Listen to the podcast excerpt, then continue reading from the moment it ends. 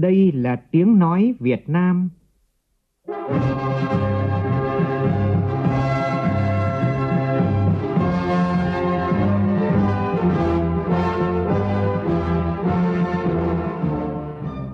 là tiếng nói Việt Nam, phát thanh từ Hà Nội, thủ đô nước Cộng hòa xã hội chủ nghĩa Việt Nam.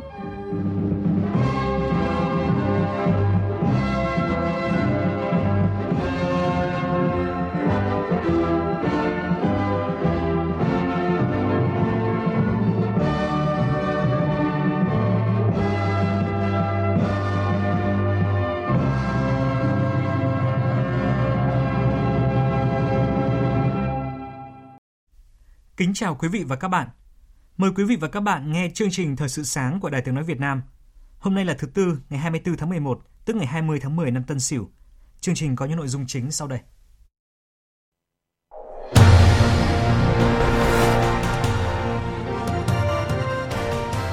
Hội nghị văn hóa toàn quốc triển khai thực hiện nghị quyết đại hội 13 của Đảng diễn ra hôm nay được kỳ vọng sẽ khơi dậy khát vọng của toàn dân tộc, mở ra bước ngoặt mới trong vấn đề chấn hưng và phát triển văn hóa con người Việt Nam.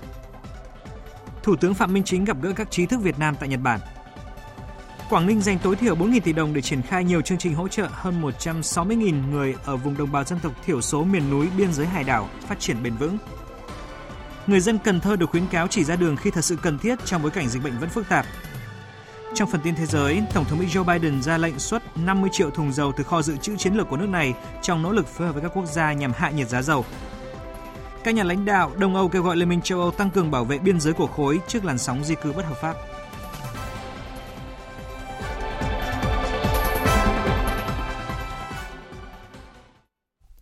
Bây giờ là nội dung chi tiết. Sáng nay tại Hà Nội, Hội nghị văn hóa toàn quốc triển khai thực hiện nghị quyết Đại hội đại biểu toàn quốc lần thứ 13 của Đảng sẽ diễn ra dưới sự chủ trì của Tổng Bí thư Nguyễn Phú Trọng. Sau 75 năm kể từ Hội nghị văn hóa toàn quốc lần thứ nhất ngày 24 tháng 11 năm 1946 được tổ chức, Hội nghị văn hóa toàn quốc năm 2021 có ý nghĩa rất quan trọng nhằm khơi dậy khát vọng của toàn dân tộc để bước sang một thời kỳ mới, tập trung phát triển nhanh và bền vững đất nước. Phóng viên Văn Hiếu đưa tin. Hội nghị được tổ chức vào thời điểm có ý nghĩa vô cùng quan trọng, đánh dấu một giai đoạn chuyển mình mới của cả dân tộc. Như Tổng Bí thư Nguyễn Phú Trọng đã nhiều lần nhấn mạnh, đất nước ta chưa bao giờ có được cơ đồ, tiềm lực, vị thế và uy tín như ngày nay. Theo đó, hội nghị sẽ dành thời gian đánh giá kết quả thực hiện nghị quyết đại hội đại biểu toàn quốc lần thứ 12 của Đảng về công tác văn hóa, văn nghệ. Từ đó thống nhất phương hướng nhiệm vụ trọng tâm công tác văn hóa văn nghệ trong giai đoạn 2021-2026, tầm nhìn đến năm 2045. Với kỳ vọng những kết quả đạt được sau hội nghị sẽ trở thành một động lực khơi dậy khát vọng phát triển đất nước phồn vinh, hạnh phúc, phát huy ý chí và sức mạnh đại đoàn kết toàn dân tộc kết hợp với sức mạnh thời đại. Bộ trưởng Bộ Văn hóa Thể thao và Du lịch Nguyễn Văn Hùng cho biết. Trọng tâm xuyên suốt đó là chúng ta dẫn luận hệ thống lại các quan điểm của Đảng, tư tưởng của Bác Hồ về văn hóa dựa trên cái đường lối của Đảng ta và đặc biệt là cái tinh thần của chủ nghĩa Mark Lenin về vấn đề văn hóa, về tư tưởng của Hồ Chí Minh được Đảng ta xác định là kim chỉ nam cho hành động, thì chúng ta nhìn lại một cách sâu sắc hơn 35 năm dưới sự đổi mới của Đảng về lĩnh vực văn hóa. Chúng ta đạt được những thành tựu gì? Chúng ta đang khó khăn gì? Yếu kém gì? Rút ra được những nguyên nhân, bài học kinh nghiệm để từ đó chúng ta có một nhận thức đúng khi chúng ta đã có một nhận thức đúng thì sẽ có một hành động đẹp. Trước sự kiện quan trọng này, văn sĩ trí thức Đắk lắc đã thể hiện sự quan tâm hướng về hội nghị với nhiều ý kiến góp ý tâm huyết.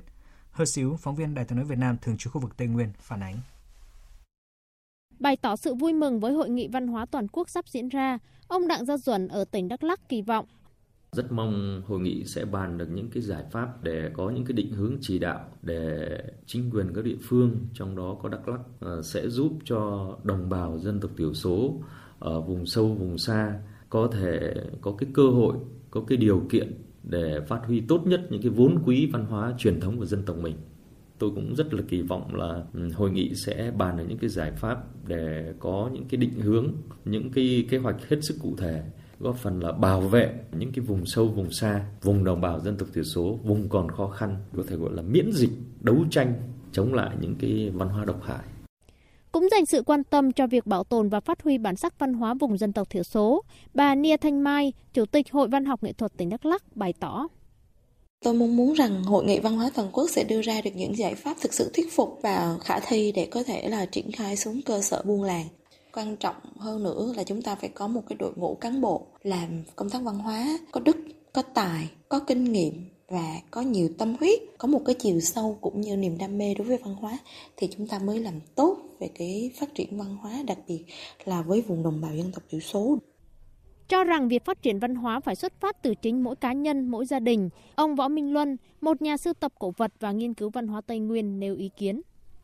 Tôi mong muốn rằng với cái sự mà ổn định phát triển mà ở kinh tế, ở tỉnh nhà cũng như đất nước, từ những cá nhân rồi những hộ gia đình thì à, biến những cái ngôi nhà mình thành nơi là lưu trữ những cái hiện vật cổ xưa cũng như mà lưu giữ lại những cái kỷ niệm đẹp của gia đình để mình à, bảo tồn và giữ gìn, phát huy mình giới thiệu cho những cái à, du khách thập phương họ biết được một cái nét văn hóa ở tỉnh Đắk Lắk cũng như là văn hóa chung của các tỉnh Tây Nguyên của mình.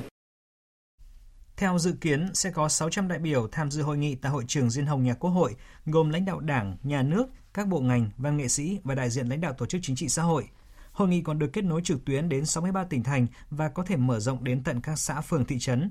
Hội nghị sẽ diễn ra trong cả ngày. Tại phiên buổi sáng, hội nghị bao gồm các nội dung tổng kết những kế thừa, phát huy truyền thống văn hóa dân tộc, xây dựng phát triển văn hóa sau 35 năm tiến hành công cuộc đổi mới đất nước, cũng như là các định hướng, giải pháp chủ yếu nhằm phát triển văn hóa con người Việt Nam theo tinh thần nghị quyết đại hội 13 của Đảng. Tại phiên buổi chiều, hội nghị sẽ bàn bạc về nhiều nội dung như là tìm hiểu động lực và sức mạnh nội sinh của văn hóa trong sự phát triển của đất nước hiện nay, hoàn thiện hệ thống pháp luật ngành văn hóa thể thao và du lịch giai đoạn 2021-2025, định hướng đến năm 2030, để văn hóa văn nghệ soi đường cho quốc dân đi – những nội dung tại hội nghị quan trọng này sẽ được Đài Tiếng Nói Việt Nam liên tục cập nhật trong các bản tin và chương trình thời sự trong ngày. Mời quý vị và các bạn chú ý đón nghe. Thời sự VOV, nhanh, tin cậy, hấp dẫn. Mời quý vị nghe tiếp chương trình Thời sự sáng của Đài Tiếng Nói Việt Nam với những tin quan trọng khác. Tối qua theo giờ Việt Nam, nhân chuyến thăm chính thức Nhật Bản, Thủ tướng Phạm Minh Chính đã gặp gỡ các trí thức nhà khoa học người Việt Nam tại Nhật Bản. Tin của phóng viên Vũ Khuyên. Tại cuộc gặp, các nhà trí thức, nhà khoa học đã báo cáo Thủ tướng các sản phẩm, thành quả nghiên cứu mới trong một số lĩnh vực như điện tử, năng lượng tái tạo, y tế, trí tuệ nhân tạo. Chúc mừng chia vui với các nhà khoa học, Thủ tướng Phạm Minh Chính nhấn mạnh yêu cầu phát huy giá trị con người, trí tuệ Việt Nam, đồng thời gợi ý và đặt hàng một số đề tài nghiên cứu mà thực tiễn đang đòi hỏi – Thủ tướng mong muốn các trí thức nhà khoa học Việt Nam tại Nhật Bản tiếp tục nỗ lực nghiên cứu có nhiều thành tích, thành tựu nổi bật hơn nữa, tận dụng tối đa sự liên kết với mạng lưới các nhà khoa học, các tổ chức khoa học trên thế giới, đem trí tuệ, tâm huyết của mình công hiến cho quê hương đất nước và góp phần củng cố quan hệ hữu nghị hợp tác giữa hai nước Việt Nam Nhật Bản. Thủ tướng giao cơ quan chức năng tổng hợp các kiến nghị, góp ý đề xuất tại cuộc gặp mặt và cho biết sẽ tiếp tục có các cuộc làm việc cụ thể với các nhà khoa học trí thức theo từng nhóm vấn đề bằng nhiều hình thức khác nhau trong đó có hình thức trực tuyến. Trước đó cũng trong khuôn khổ chuyến thăm chính thức Nhật Bản, tiếp lãnh đạo một số doanh nghiệp tập đoàn hàng đầu của nước bạn như là Ineos, Aeon, Fast Retailing, Marubeni, Thủ tướng Phạm Minh Chính khẳng định chính phủ Việt Nam luôn cam kết tạo môi trường đầu tư thông thoáng, minh bạch và bình đẳng cho các doanh nghiệp nhà đầu tư nước ngoài, trong đó có các doanh nghiệp Nhật Bản. Cùng ngày, Thủ tướng Phạm Minh Chính đã có buổi gặp mặt cộng đồng người Việt Nam tại Nhật Bản. Tại sự kiện, cộng đồng người Việt Nam tại Nhật Bản nêu các kiến nghị đề xuất góp ý với lãnh đạo Đảng, Nhà nước, các bộ ngành, nhất là trong tháo gỡ các vướng mắc về thủ tục đầu tư và tạo điều kiện tốt hơn nữa để kiều bào hướng về Tổ quốc, đóng góp xây dựng và phát triển đất nước thực sự là cầu nối quan trọng để vun đắp cho mối quan hệ hữu nghị giữa Việt Nam và Nhật Bản ngày càng thêm tốt đẹp và bền chặt. Phó Thủ tướng Chính phủ Lê Văn Thành vừa ký quyết định phê duyệt chiến lược phát triển ngành khí tượng thủy văn đến năm 2030, tầm nhìn đến năm 2045. Một số mục tiêu nổi bật trong chiến lược này như sau. Đến năm 2030, mức độ tự động hóa đạt trên 95% đối với các trạm khí tượng, trạm đo mực nước, đo mưa, đo gió trên cao. Phát triển hoàn thiện mạng lưới trạm khí tượng thủy văn phục vụ nhu cầu của bộ ngành, địa phương, tổ chức cá nhân trong các lĩnh vực có liên quan. 100% công trình phải quan trắc khí tượng thủy văn được thực hiện quan trắc và cung cấp thông tin, dữ liệu khí tượng thủy văn theo quy định của pháp luật. Về dự báo cảnh báo khí tượng thủy văn, chiến lược phấn đấu dự báo khí tượng thủy văn hàng ngày trong điều kiện bình thường – có độ tin cậy đạt 80 đến 85%, dự báo đủ độ tin cậy quỹ đạo và cường độ áp thấp nhiệt đới trước 2 đến 3 ngày, tăng thời hạn cảnh báo quỹ đạo và cường độ bão trước 3 đến 5 ngày, Riêng dự báo cảnh báo lũ đủ độ tin cậy cho các hệ thống sông lớn ở Bắc Bộ trước 2 đến 3 ngày, ở Trung Bộ trước 1 đến 2 ngày, ở Nam Bộ trước 10 ngày. Chiến lược đặt ra mục tiêu đến năm 2045, phát triển ngành khí tượng thủy văn của Việt Nam có trình độ, năng lực tương đương các nước phát triển trên thế giới. Thưa quý vị, tỉnh Quảng Ninh sẽ dành ít nhất là 4.000 tỷ đồng để triển khai chương trình tổng thể hỗ trợ hơn 160.000 người vùng đồng bào dân tộc thiểu số miền núi biên giới hải đảo phát triển bền vững kinh tế xã hội, đảm bảo vững chắc an ninh quốc phòng. Trường Giang, phóng viên Đài tiếng nói Việt Nam thường trú khu vực Đông Bắc đưa tin. Để tiếp tục cụ thể hóa các chủ trương của Trung ương, tỉnh Quảng Ninh xây dựng chương trình tổng thể phát triển bền vững kinh tế xã hội gắn với đảm bảo vững chắc quốc phòng an ninh ở các xã, thôn bản, vùng đồng bào dân tộc thiểu số, miền núi, biên giới, hải đảo giai đoạn 2021-2025, định hướng đến năm 2030. Từ nay đến hết năm 2025, Quảng Ninh sẽ dành tối thiểu 4.000 tỷ đồng từ ngân sách, kết hợp với các nguồn lực huy động hợp pháp khác để thực hiện chương trình tổng thể này. Mục tiêu đến năm 2025, thu nhập bình quân đầu người vùng đồng bào dân tộc thiểu số, miền núi, biên giới, hải đảo tăng tối thiểu 2 lần so với năm 2020. Đến hết năm 2022, Quảng Ninh sẽ không còn thôn bản đặc biệt khó khăn theo tiêu chí mới. 100% số xã thuộc khu vực này đạt chuẩn nông thôn mới. Sẽ có hơn 162.000 người dân tộc thiểu số, người thuộc hộ nghèo, cận nghèo, sinh sống ở các xã, thôn bản thuộc vùng đồng bào dân tộc thiểu số, miền núi, biên giới, hải đảo. Các doanh nghiệp, hợp tác xã, các tổ chức đầu tư trên địa bàn được hưởng các chính sách hỗ trợ. Ông Vũ Kiên Cường, trưởng ban dân tộc tỉnh Quảng Ninh cho biết. Tỉnh xác định là phát triển giáo dục đào tạo, nâng cao chất lượng nguồn nhân lực, đầu tàu dẫn dắt xuyên suốt trong quá trình triển khai các giải pháp, các cái chương trình phát triển. Tuy nhiên, vẫn phải có những cái phải giải quyết ngay. Cái khâu đột phá về phát triển hoàn thiện kết cấu hạ tầng, kinh tế xã hội hiện nay thì ờ, trong cái kế hoạch 2022 ấy, ban dân tộc tỉnh đang thì đề xuất xây dựng tập trung xác định các cái dự án phát triển hạ tầng giao thông, các cái hạ tầng kinh tế xã hội, tập trung cho ba địa phương Bình Liêu, cho Ba Chẽ và cho Đầm Hà. Thích ứng để bình thường mới. Thích ứng để bình thường mới.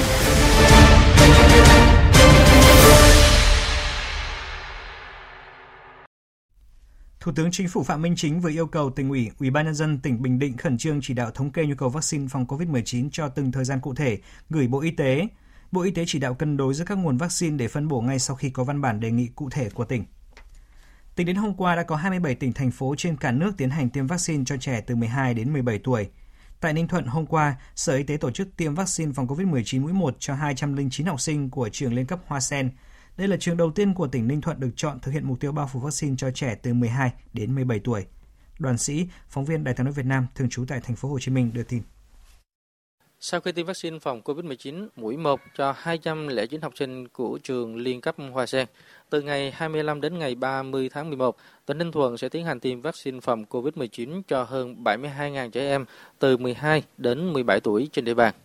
Trong đó ưu tiên tiêm cho trẻ từ 15 đến 17 tuổi, sau đó giảm dần độ tuổi xuống từ 15 đến 12 tuổi. Đối với trẻ đi học sẽ triển khai tiêm tại trường học, còn với trẻ em không đi học, trẻ em vãng lai sẽ được tiêm vaccine tại các bệnh viện, trung tâm y tế, huyện, thành phố.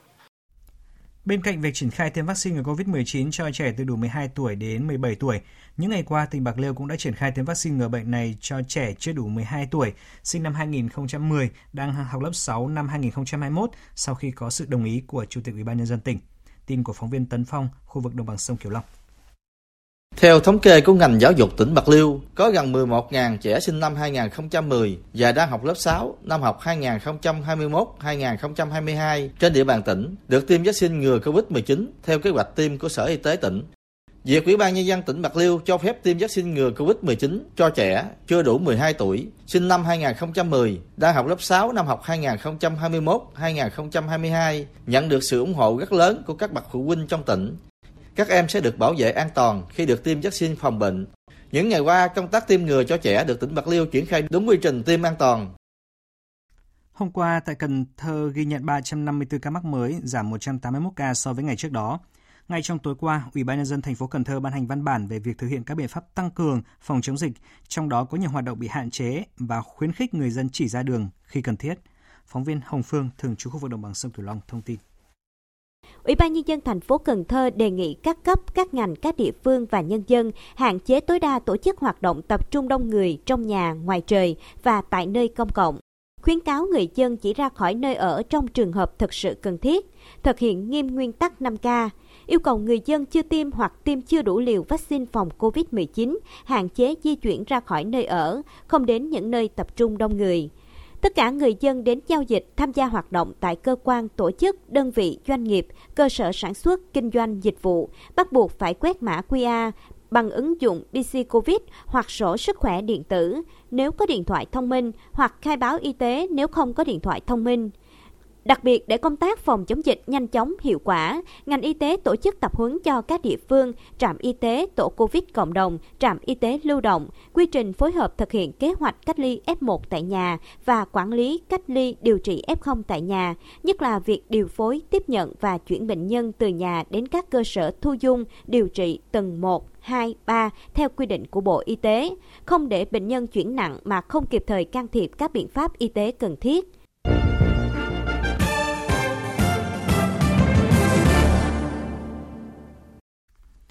Xin chuyển sang phần tin thế giới. Bộ Ngoại giao Campuchia vừa thông báo nước này sẽ tổ chức hội nghị cấp cao Á-Âu, gọi tắt là ASEM, lần thứ 13 vào ngày 25 và 26 tháng 11 tới đây dưới hình thức trực tuyến. Trong hai ngày họp, các nhà lãnh đạo ASEM sẽ thảo luận về vai trò của ASEM trong việc hồi sinh chủ nghĩa đa phương vì hòa bình và ổn định toàn cầu, củng cố hệ thống thương mại dựa trên quy tắc, thúc đẩy sự phát triển và tăng trưởng toàn diện và bền vững, cũng như là tăng cường kết nối.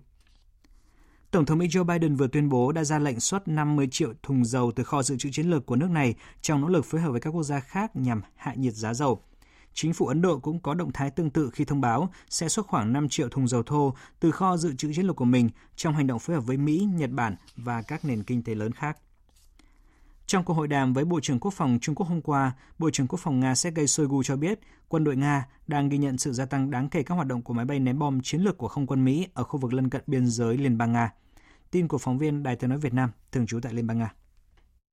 Theo Bộ trưởng Quốc phòng Sergei Shoigu, Nga ghi nhận mức độ tăng cường đáng kể của các hành động máy bay ném bom chiến lược Mỹ gần biên giới Nga. Trong tháng qua, khoảng 30 phi vụ đã được thực hiện gần biên giới Nga, gấp 2,5 lần so với cùng kỳ năm ngoái.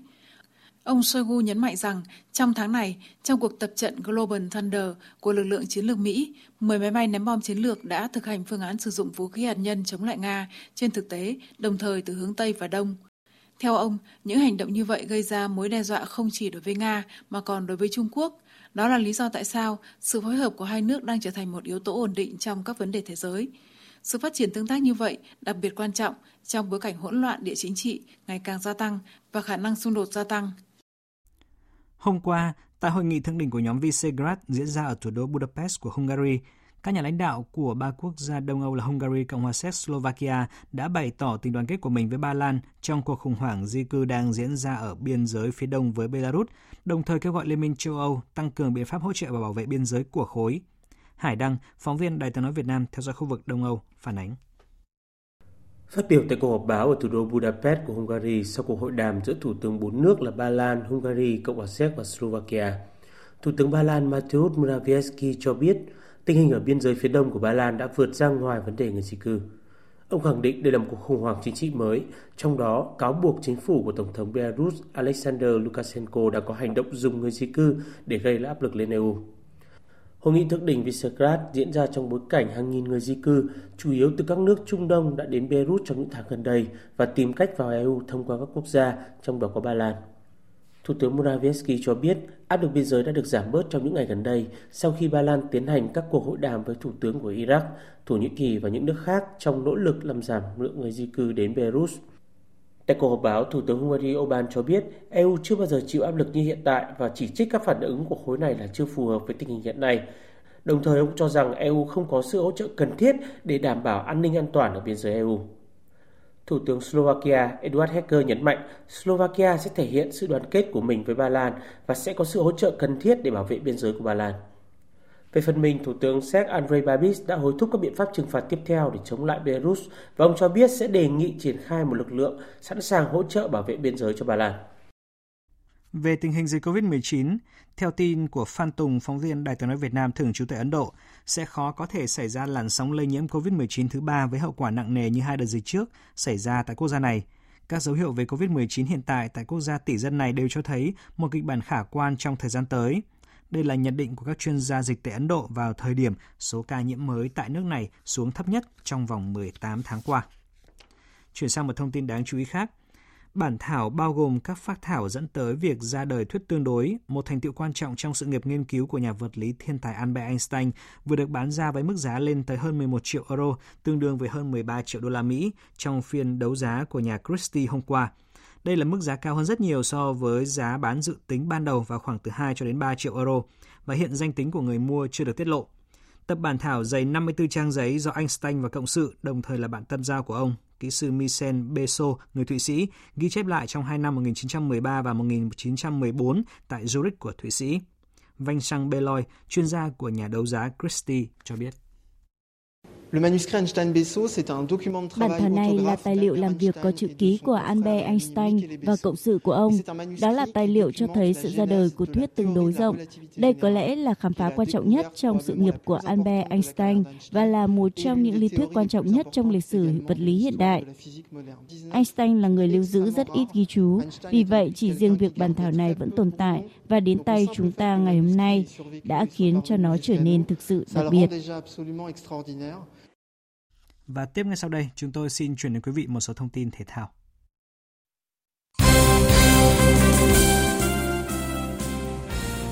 Chiều qua, đội tuyển bóng đá Việt Nam đã có buổi tập thứ ba trong đợt tập huấn tại Vũng Tàu để chuẩn bị cho AFF Suzuki Cup 2020 với sự hứng khởi của các tuyển thủ. Tại buổi tập này, thì huấn luyện viên Park Hang-seo đã dành phần lớn thời lượng cho các nội dung về di chuyển chiến thuật và đánh giá tương thích của các vị trí trong đội hình tấn công phòng ngự. Với lực lượng 34 cầu thủ trong tay, ông và các cộng sự đang xây dựng nhiều phương án để đảm bảo luôn có đội hình ra sân phù hợp nhất cho tính chất của từng trận đấu và cho từng đối thủ khác nhau tại AFF Suzuki Cup 2020.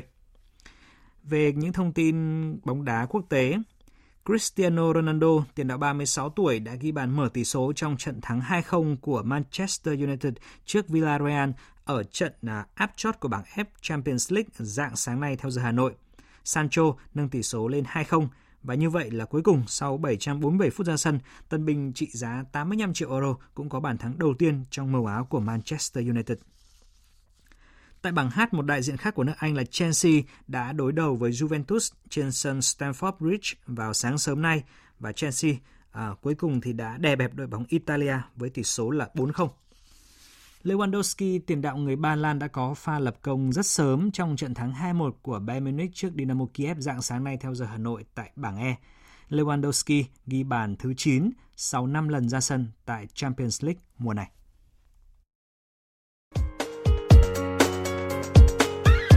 Dự báo thời tiết Mời quý vị và các bạn nghe bản tin dự báo thời tiết ngày và đêm 24 tháng 11 năm 2021.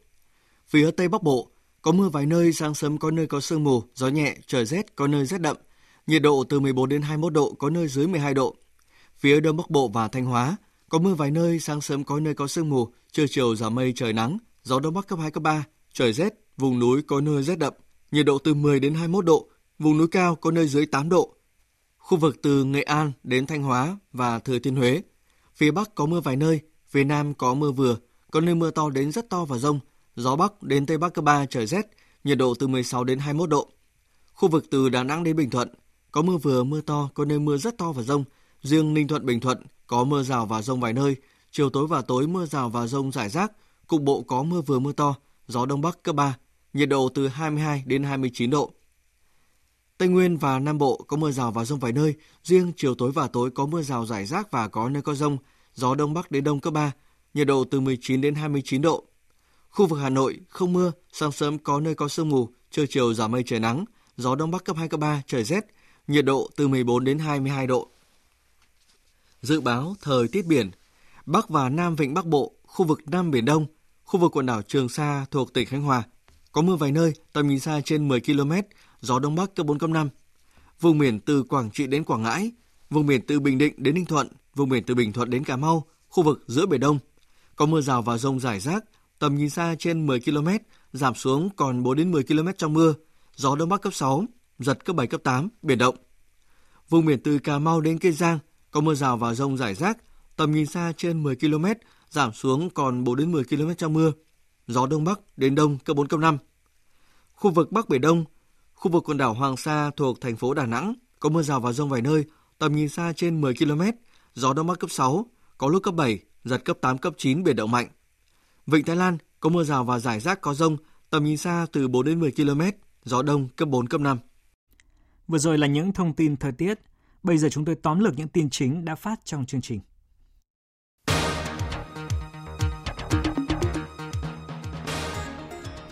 Để khơi dậy khát vọng phát triển đất nước phồn vinh, hạnh phúc, phần đầu đến năm 2045, nước ta trở thành nước phát triển theo định hướng xã hội chủ nghĩa, người dân có thu nhập cao, thì việc huy động sức mạnh, sức sáng tạo của mọi nguồn lực, trong đó có nguồn lực văn hóa con người, có ý nghĩa đặc biệt quan trọng.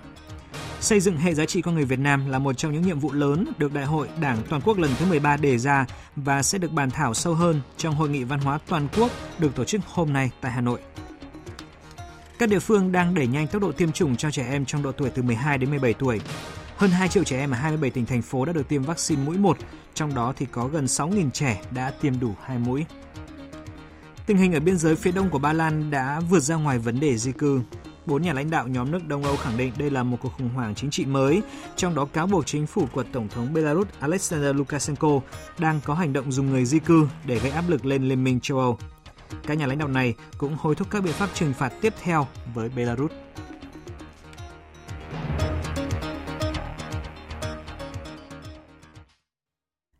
Thời lượng dành cho chương trình Thời sự sáng nay đến đây đã hết. Chương trình do biên tập viên Hoàng Ân biên soạn với sự tham gia của phát thanh viên Thành Tuấn, kỹ thuật viên Thu Phương, chịu trách nhiệm nội dung Nguyễn Vũ Duy. Xin kính chào tạm biệt và hẹn gặp lại.